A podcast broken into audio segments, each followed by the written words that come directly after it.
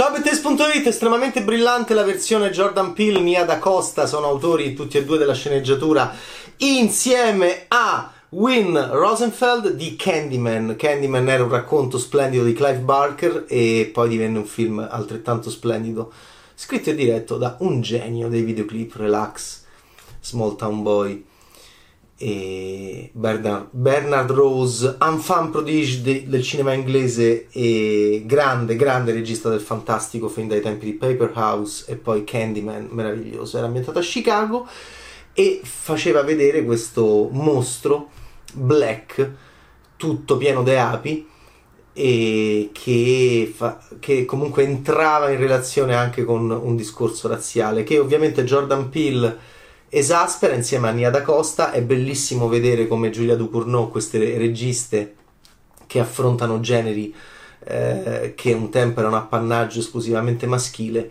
e li reinterpretano e fanno questi horror splendidi. Giulia Ducournau e Nia Da Costa. E Nia Da Costa fa Candyman, che è un film molto brillante, un po' come eh, si è comportato Lee Wannell con il mito dell'uomo invisibile mettendolo all'interno del contesto del femminicidio con il suo bellissimo The Invisible Man del 2020. Qui c'è Candyman che ha a che fare ovviamente con Black Lives Matter e quindi con questa, eh, con questa tensione molto forte che è presente anche nel film tra eh, forze di polizia o comunque eh, segmenti della società legate soprattutto al, al, all'ordine bianche e, e il mondo black e il mondo black che in questo caso è borghese, se non addirittura alto borghese, è, ha a che fare con l'arte, c'è una gallerista eh, splendida che ha un fidanzato che fa l'artista, si chiama Anthony, è interpretato da Yaya Abdul Matin 2, secondo che era Black Manta in Aquaman, ma che era anche Bobby Seal in, nel processo di Chicago 7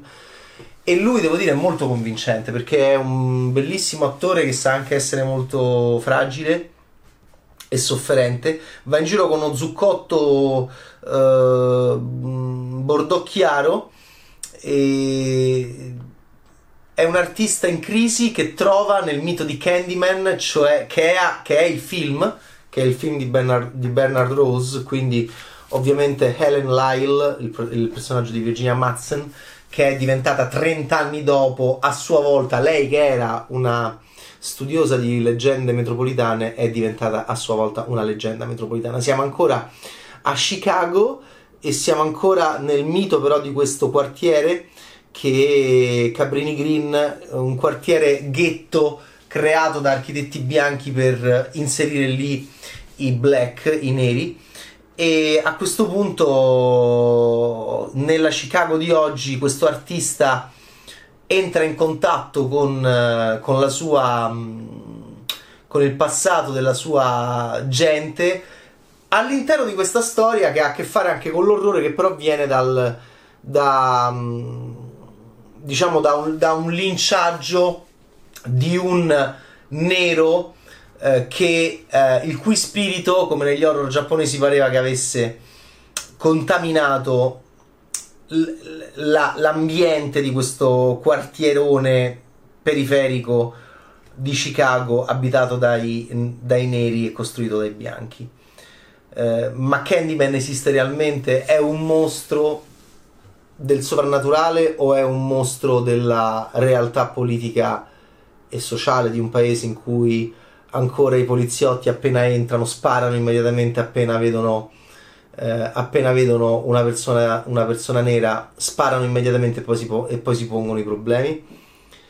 È possibile che il mostro sia fantastico o in realtà il mostro è reale? Tutti argomenti interessanti, estremamente interessanti. Tony Todd aveva già creato uh, un, uh, diciamo, un, grande interesse all'interno del, dell'horror degli anni 90 con la sua interpretazione attoriale di Candyman. Tony Todd torna insieme a Vanessa Williams, sono due che, due attori che tornano dallo splendido originale de, di Bernard Rose del 1992. Come questo film, Nia Costa è molto brava, mi piace tantissimo come, come, come rappresenti anche la, la forza di questa, ehm, la forza sovrumana e perché gira delle scene molto semplici, molto pulite, molto efficaci, molto intelligenti. C'è una morte in campo lunghissimo di una critica d'arte per mano di Candyman, devo dire prodigiosa, splendida. E gioca molto con il non visto, una caramella che cade, effetti sonori, una porta mezza aperta, qualcosa che si vede, qualcosa che non si vede.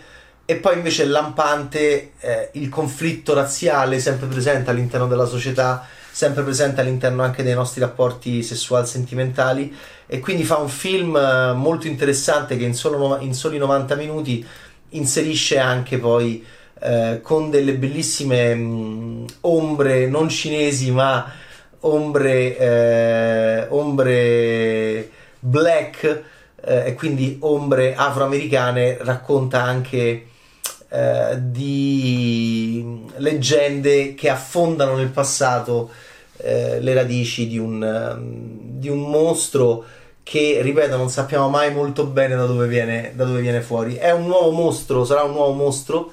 Devo dire che Yahya Abdul Matin II è, è, fantastico, poi a un certo punto si capisce anche perché porta sempre lo, zucco, lo zuccotto. Sì, c'è anche un cambiamento fisico, c'è anche un cambiamento fisico e c'è un delirio un delirio che mm, porterà eh, il protagonista verso la verità. E, però la cosa interessante del film di Nia da Costa è che, mm, è che mm, anche, anche, anche Brianna Cartwright, la gallerista con cui vive l'artista Anthony McCoy, è molto importante e avrà un ruolo fondamentale verso la fine del film. Un film molto bello mi è piaciuto moltissimo, si può fare tutto con l'horror, che, si, che, lo si capisca anche in Italia, alcuni ci sono arrivati con la classic horror story, altri no, e mm, l'horror è, è un genere meraviglioso e con l'horror si può fare tutto, non è cinema dozzinale, anzi è un cinema che ti permette di, and- di volare altissimo anche a livello di politica sociale, come ha fatto Lee Warner con il femminicidio attraverso il personaggio creato in letteratura da Wells, e con l'uomo invisibile, con il, nuovo uomo, invisi- con il nuovo uomo invisibile che potrebbe diventare una donna invisibile. E eh, guardate che lì Wonnell è anche dentro la fantascienza, fa una cosa con la fantascienza interessantissima, fantascienza nel senso di utilizzare un qualcosa che ancora non c'è a livello di oggettistica.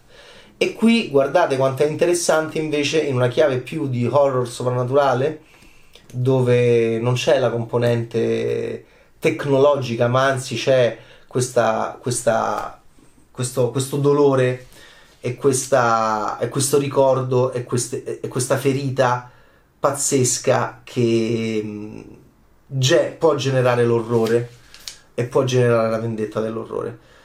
È un dolore continuo, eterno. Questo è Candyman. Quindi Candyman diventa questa metafora nelle mani di Jordan Peele. Eh, molto precisa, molto acuta per la sua idea, eh, con Scappa Get Out, quella è Black Mirror, quella è sci-fi, con, eh, è proprio un episodio di Black Mirror, eh, Scappa Get Out espanso praticamente, questo è il risultato. Con As ha provato a fare una cosa più dalle parti di George Romero, non ci è riuscito perché è estremamente deludente per l'ambizione mondo che ha, eh, i due livelli di mondo, i due livelli di esistenza. Anche in questo caso eh, Jordan Peele gioca con il doppio a partire dalla nostra riflessione e quindi dal nostro sdoppiamento davanti allo specchio.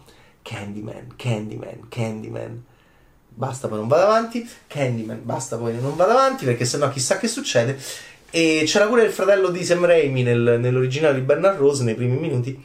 E, e riesce in questo caso perfettamente con questa bravissima regista di soli 31 anni. Io non vedo l'ora di vedere The Marvels di Nia Da Costa, che meraviglia!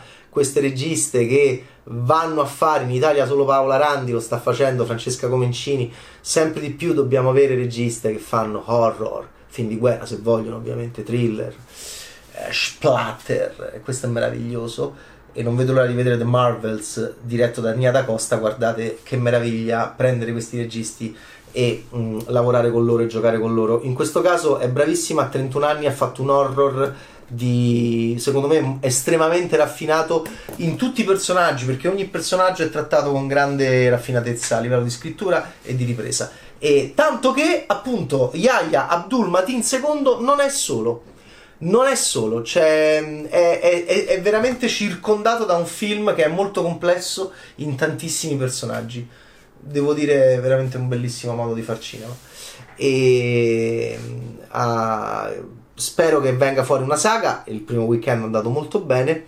E, e, spero che sia di nuovo da esempio anche nel nostro paese per i produttori e per i registi italiani che con l'horror si può fare grandissimo cinema, altissimo cinema. L'unico esempio collegato all'Italia in questo caso negli ultimi anni ovviamente è il Suspiria magnifico di Luca Guadagnino che va a rivedere il Suspiria di Argento e lo rilegge in un modo politico e lo rilegge con una grande originalità e una grande eleganza. In questo caso, devo dire, sono stati bravissimi a portare il Candyman di Clive Barker e Bernard Rose dentro eh, la contemporaneità statunitense eh, di Black Lives Matter. In questo caso la vita nera è quella anche di un mostro, di un mostro ancora tutto da scoprire nel nostro futuro che nasce in questo primo Candyman di Mia da Costa. Ciao Bad Taste!